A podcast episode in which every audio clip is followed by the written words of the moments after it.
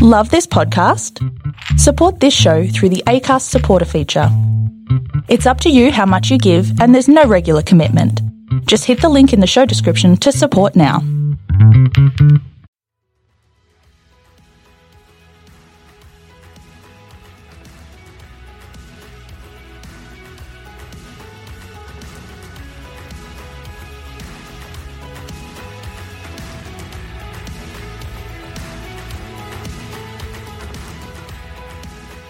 So, on today's episode of Not So Linear, I'm with Katrina, who, like me, is a fellow motherless daughter. But in the coming years, she has used her experience to become a grief and loss educator.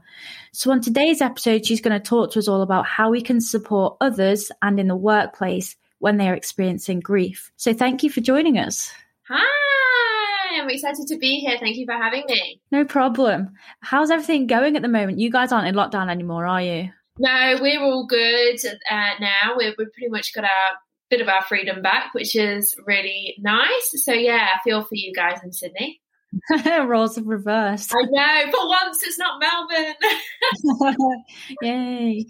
So, we actually met over Instagram, didn't we? And it's funny how like our paths have crossed and actually how we have a very similar experience because our mums actually passed away within a couple of weeks from each other. Mm, yeah, it's, it's crazy actually. Um, my, we, they both passed away 11 years ago. My mum passed away, it was actually Wednesday this week, um, 11 years her anniversary. And then your mum's was, I think, the week before.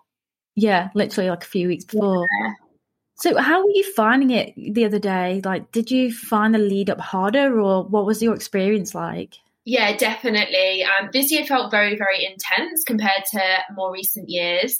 Um, and I think it's just exasperated by the fact that, you know, you're, and I know that you kind of understand this that being expats, um, we aren't able to get back to England. So I'm very much missing my family at the moment. And the lead up was very, very intense. I was feeling extremely griefy. Um, but the day itself, you know, I woke up in the morning feeling quite down.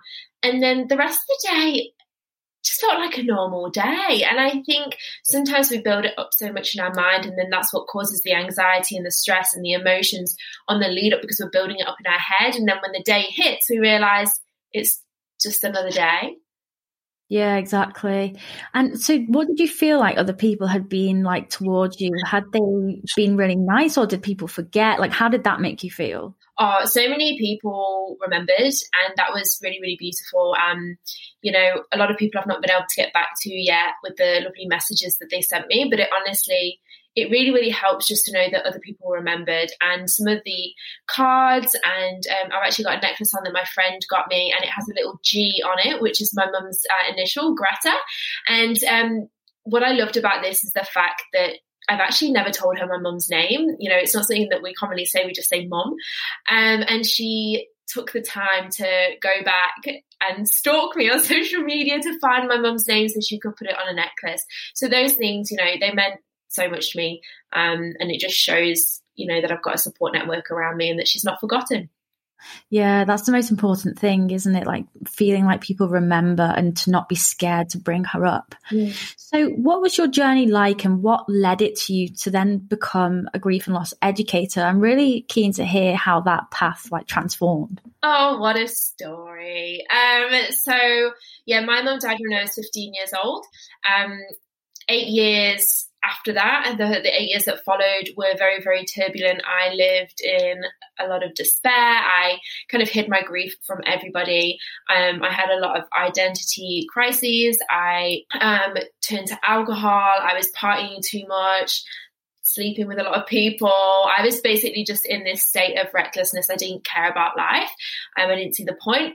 Um, five years ago, almost five years ago now, um, there was a catalyst for change, really. And that catalyst was when my sister gave birth to her twins three and a half months early. And sadly, my nephew died at five days old. That same week, my Alpa, my mum's dad, um, had a stroke, and my other granddad was diagnosed with cancer. So it was a very turbulent week. It was a, it was a lot. Um, but at that moment, I actually looked around me and I saw the responses that people were having in the way that um, my family, my sister were reacting to, to what had just happened. And I realized in that moment that I was allowed to choose how I felt. I was allowed to choose happiness and that both happiness and grief can coexist because that's something that I didn't believe could happen before. And every time I felt happy, I felt guilty and I, you know, essentially punished myself for that. So I saw that my sister, you know, she had all this love, this joy because she had a newborn um, baby. She had this child that she absolutely adored. And then I also saw the pain and the grief that she had for her son that had died as well. So I realized that, you know, you can have both of those emotions coexisting and you shouldn't feel guilty about having those happy moments and those moments of joy. And that was the, the, the trigger for change for me. And um, in the last four years, I've started to talk more about my own journey, more about my own story. And as I was sharing it with my own network, my own friends, I just started to open up more to, to other people. And I realized not just how helpful that was for them, but how helpful it was for me. I love talking about this stuff because I find it it's like therapy for me. And if at the same time I get to help others feel less alone so they don't have to experience eight years of pain and isolation the way that I did, then that's just incredible.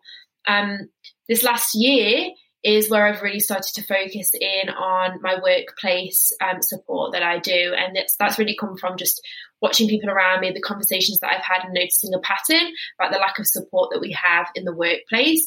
And I think that that's a really powerful place to start. If we as adults know how we can support someone grieving, we can pass that on to our children. So I really want to provide that support in workplaces and educate that grief isn't just about death as well. Grief can happen from all different situations in our life. It can happen from redundancy, relationship breakdown, um, identity loss.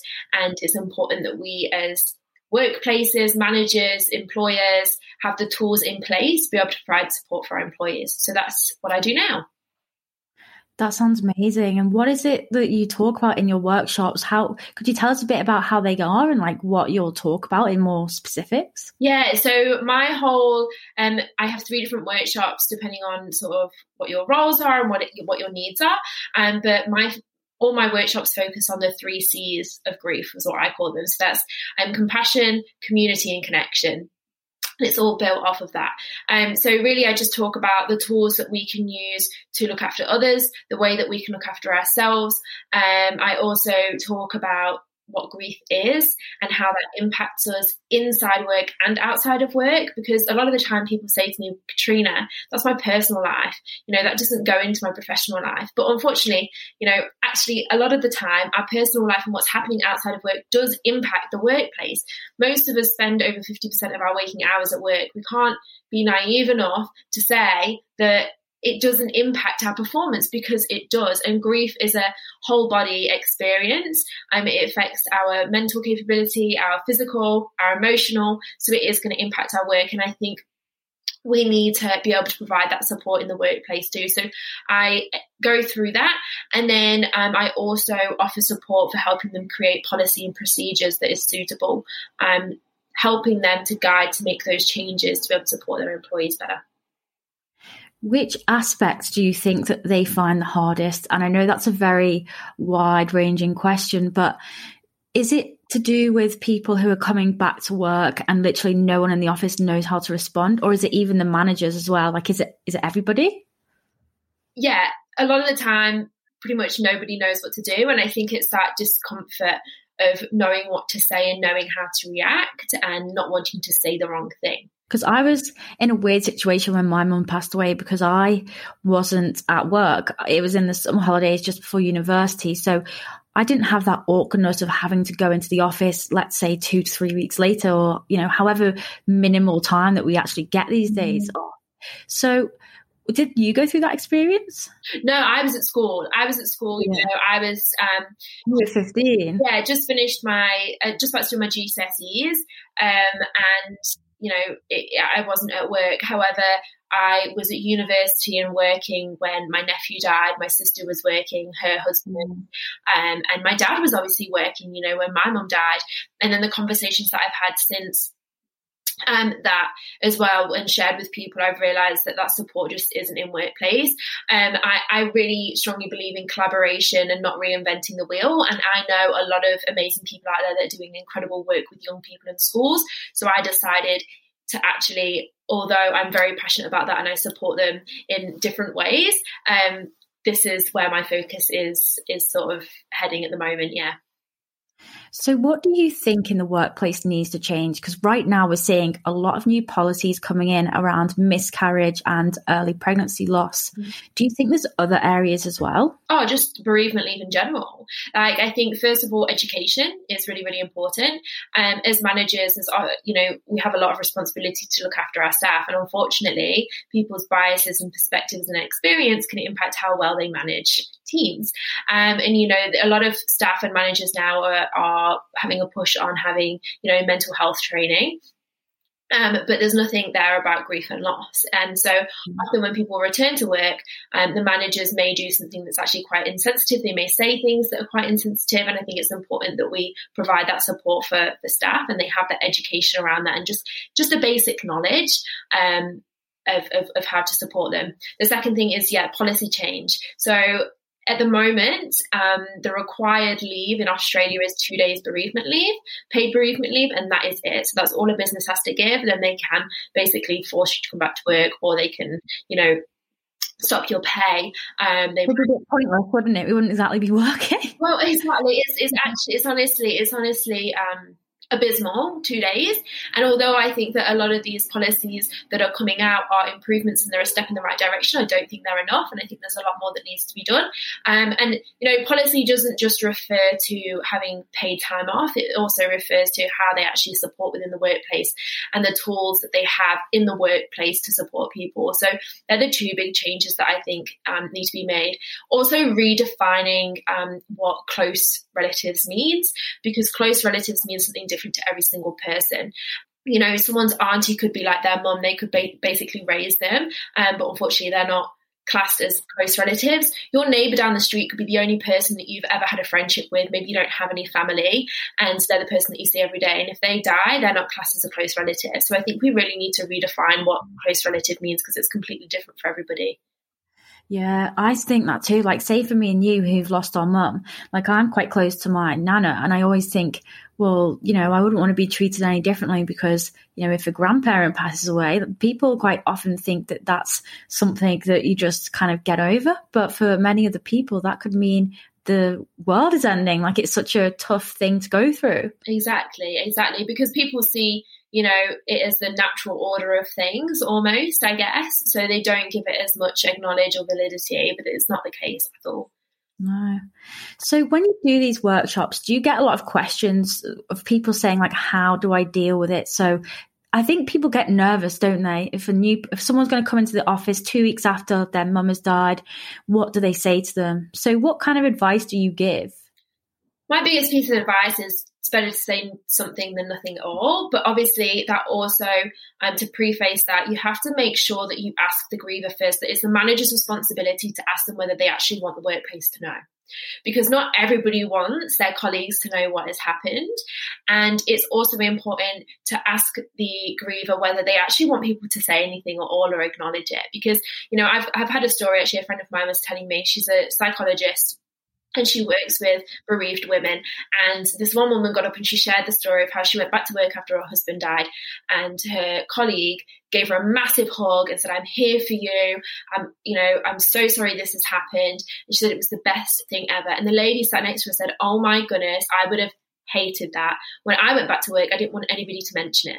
So it's really important that, first of all, before we even think about what we're going to say, we just ask that griever whether it's appropriate to them and whether that's what they actually want because they might not want it. Um, then in terms of if you know if they're happy for things to be to be said or acknowledged, first thing is saying something is better than saying nothing at all. And then generally, I have a bit of a toolkit of like things that we can reframe. So words that we can reframe. I don't ever think it's it's good to say, don't say this, because that just makes people panic more and it makes them feel more uncomfortable. And then that's when they shut down. So I try and talk about how we can reframe our words so that maybe it's a little bit more appropriate and a little bit more suitable um, and a little bit more comforting. Um, so things instead of saying like at least, what could we say instead? And I get them to interact and think about it themselves rather than me just sitting there and telling them what to say. Because if you're thinking about it yourself you know it's more likely a to stay with you you'll feel more comfortable with it. It's more it's something that resonates with you more and it's more authentic. And i think showing your empathy and your compassion in a more authentic way actually is more powerful than just reading something that somebody once told you to say Yeah, I love that. And that's something we've learned a lot in the grief community, isn't it? All about don't say at least, because it actually works in any scenario, whether we're talking about the borders being closed, oh, well, at least you're in Australia, it's really hot, or blah, blah, blah. It's just not what people want to hear no, no, it diminishes people's grief. And, you know, all grief is valid. I, I, do say not all grief is the same, but all grief is valid. And it's important that we respect that person's emotions and their response and their perspective and experience um, instead of trying to find a solution because there's not always a solution. There doesn't need to be a solution. It's not your job to find a solution or to try and fix it. So just acknowledge it, validate their experience. And when you do the workshop, is there anyone there that has you know, actually gone through a grief or a loss in the workplace and they can actually go and give real life examples? Oh, all the time. People, you know, people always say, sometimes people will bring it up, sometimes people won't. And, you know, I preface every single workshop with if you start to feel uncomfortable at any point in time, you're welcome to leave. Um, you're welcome to share your experiences you don't have to. I also acknowledge the fact that I am not a clinical psychologist, I am not a counselor. I'm just someone there that is sharing my experiences and what I've learned to better help them. Um, so people are welcome to share if they want to, um, but they really don't have to. But you do find that people generally start to open up, and once one person's opened up, it's like a domino effect, and more people start to share. How do you think then we can take this concept that you've built and the way that you kind of work that in businesses and the workplace into society. So, for example, somebody could have a big friendship group, but they don't know how to deal with their friend that's just lost their mum. How do you think that people can be taught or or helped in that way? Just go out and ask. Like, go out and have those conversations. We learn the most when we have those uncomfortable conversations. Don't necessarily ask the griever because they might not know and that's not maybe appropriate at that point in time. Um, but go out and research. There's so many resources out there. Go on Google. Like we've got access to so much information these days. All you have to do is type in Google, say how, what could I say to a griever, and a whole list of things that you should say or you can say, I don't like should or shouldn't, but things that you could say and things that maybe are best to avoid, they come up. It's all there for you. Go to Instagram, social media, there's all of these communities that you can go and ask, and people are more than happy to help. So I think if you're really wanting to support somebody, just go out and research. Just like if you want to learn a new skill, you go out and learn it. You go and get the information, you read books, you go online, you attend courses. You can do the exact same thing with grief and loss. Do you think that it's actually the society is scared to approach these types of subjects? Because we all know how to teach ourselves with things, but people tend to, in these scenarios, shy away. Yeah, because we tend to group emotions and experiences into good and bad, and we like to avoid the bad um, and we gravitate towards the good. I don't believe there is any such thing as good or bad emotions. I think it's just neutral. I think there's just emotions, and there's just, you know, and grief is one of those.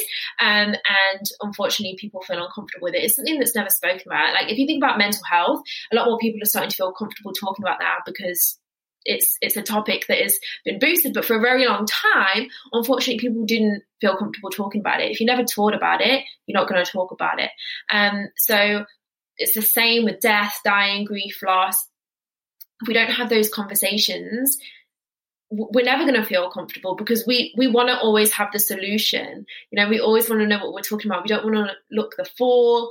Um, so until but until we have those uncomfortable conversations and say, hey, look, I don't know, put your hands up and say, I want to learn, but I don't know, we're not going to feel comfortable. You just have to get used to have like asking the questions, I think. Um, and it's it's a shame that people feel uncomfortable. You know, a lot of the time as well, people think that grief is this awfully sad thing, and if you talk about it, you have to be absolutely miserable. Like most people that I talk about, like most people that have experienced a significant loss, most people in this grief community are absolutely hilarious. And I think that when you listen to the conversations, they have such upbeat conversations because at the end of the day, I think it's a privilege. You get to hear people's stories, you get to hear about their loved ones, and it's an honor. And it's a connection that you, you can't find anywhere else. Um, it's not just all doom and gloom. There's so many beautiful things that you can find and learn in grief. And I think it's about changing that narrative that it isn't just about, you know, sadness. People always say to me, oh my gosh, you're working grief and loss. That must be so sad. And it isn't. Like 10% of it is sad, 90% of it isn't. Um, and I think it's, yeah, just changing that narrative. Do you get weird looks? Do people like go, what?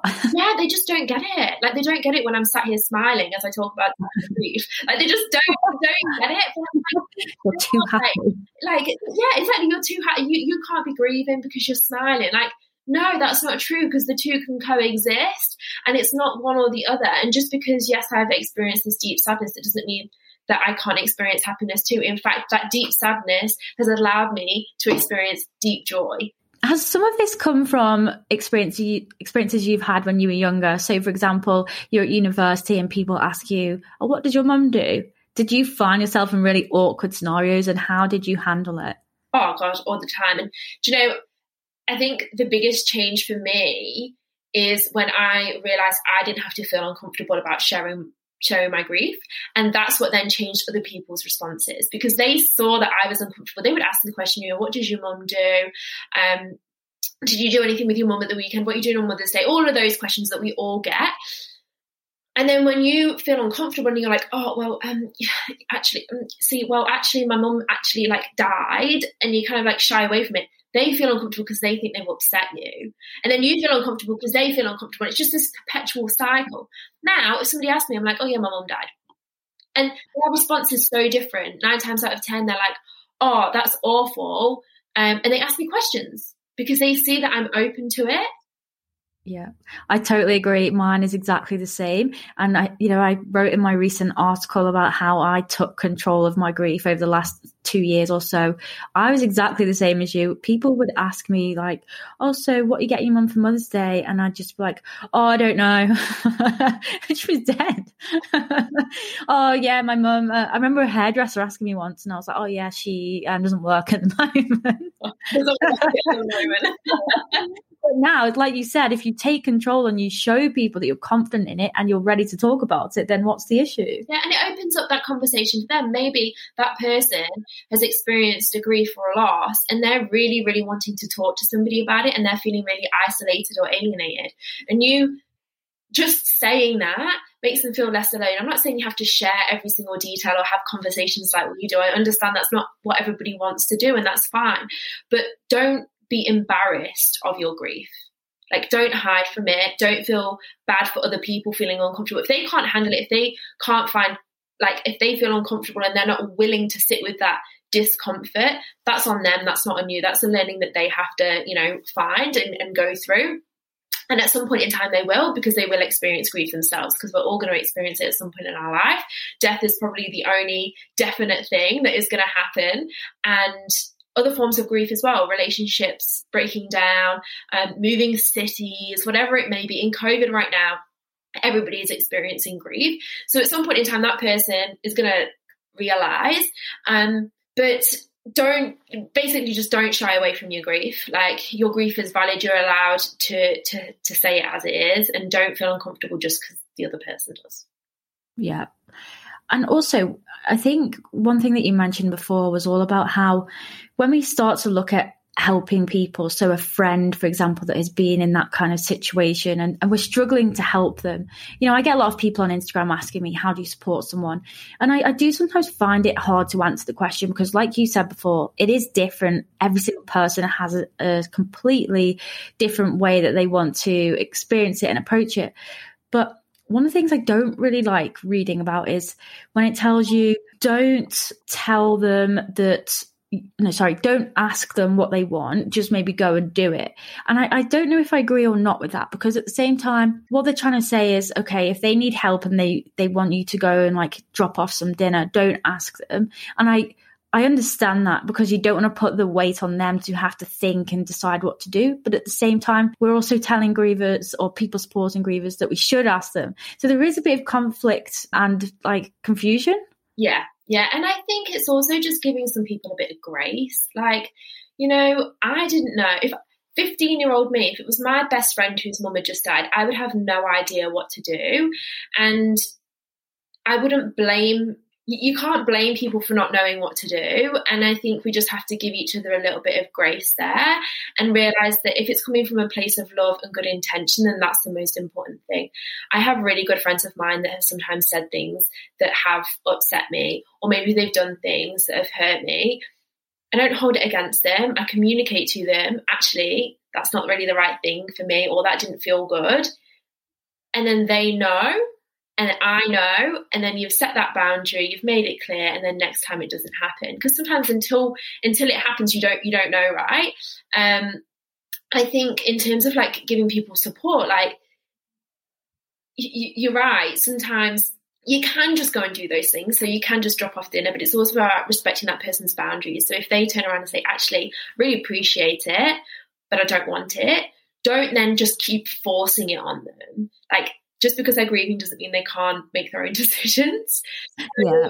yes, it is nice to have like food arrive at your door or someone basically just turn up and say, I'm here. But if that person then says, actually, I really just want to be on my own, respect that um, I think that's really, really important. Just respect people's boundaries. Yeah.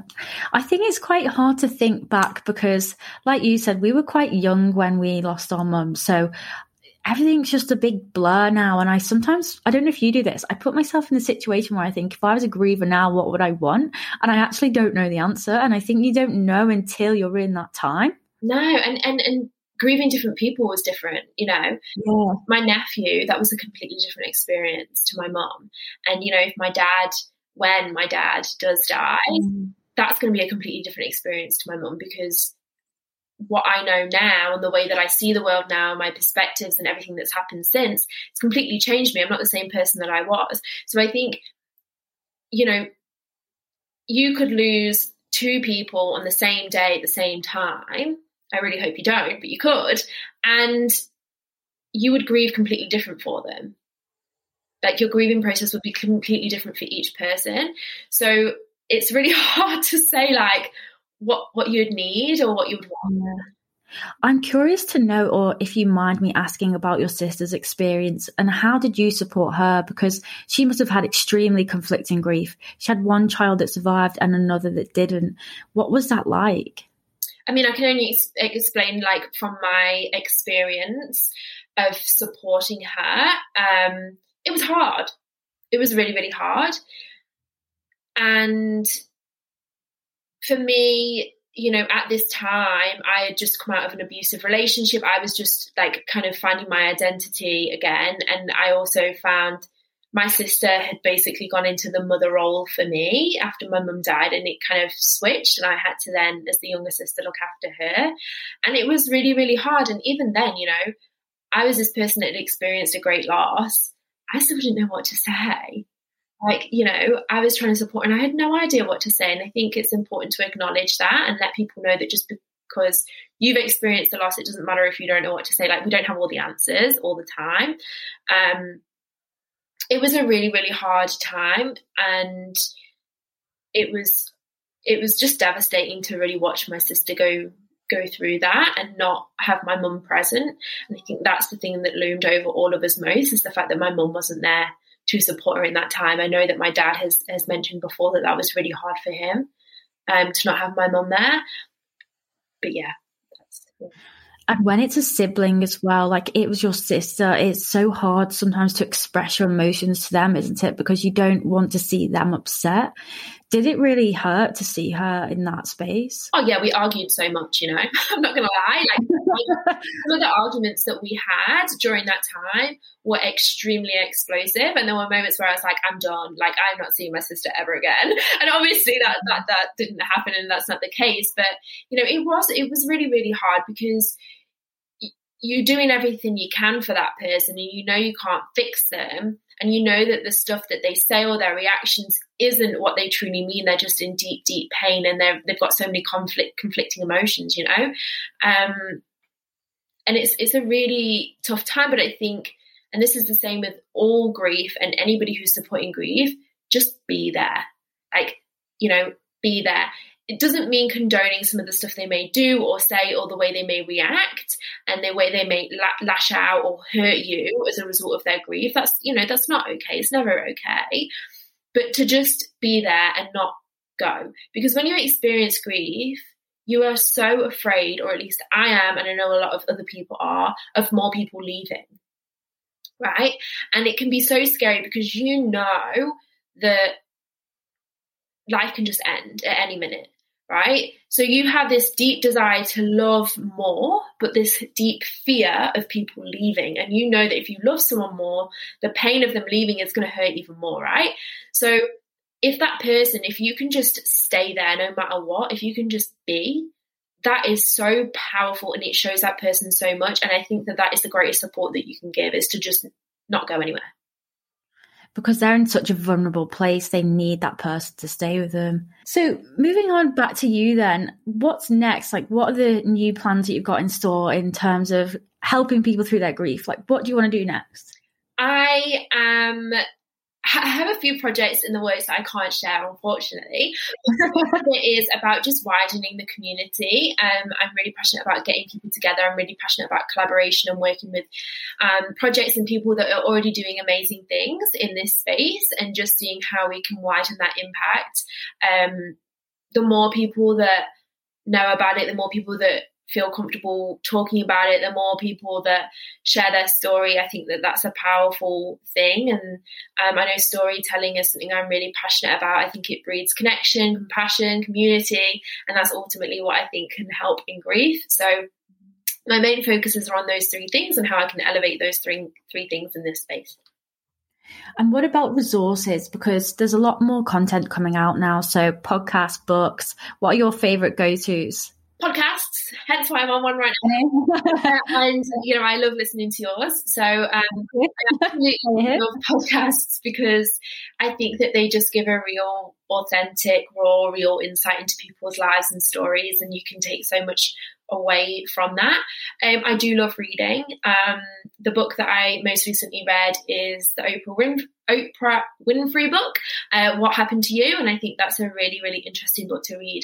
Um, and it's it, it, ties in about like trauma and grief and um, again storytelling and um, looking a little bit deeper into the experiences people have had and how it shaped them into the, the person they are now. So i do love reading and i also like following instagram accounts. Um yeah they're kind of my three things at the moment Sounds good. Is there anything that you'd like to share with the listeners before we wrap up? Is there anything that you'd also like to chat about? Just to say, you know, you get to choose.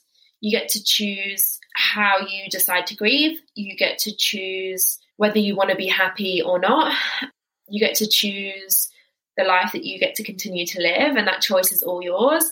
Um, to be happy doesn't mean to have forgotten that person. It doesn't mean that you're no longer grieving. Both things can coexist at the same time, and your grief is always valid. Never let anybody tell you otherwise. And if you ever need anybody to just reach out to, then I'm here. You're welcome to reach out. respond to everything eventually. Perfect. And I'll be putting your links to your website and your Instagram when I post it too, so that people can find your resources. Do you have anything online so that people who are in workplaces could download anything? Yeah, so I have a couple of resources coming out. I'm going to be doing a lot more videos um, in the next few weeks. Um, and if anybody wants to just learn about how they could maybe make some changes in their workplace or have that, then they can just reach out to me and I'm happy to share with them resources or ways that um, we can work together. Perfect. Well, thank you very much for joining. Thank you for having me.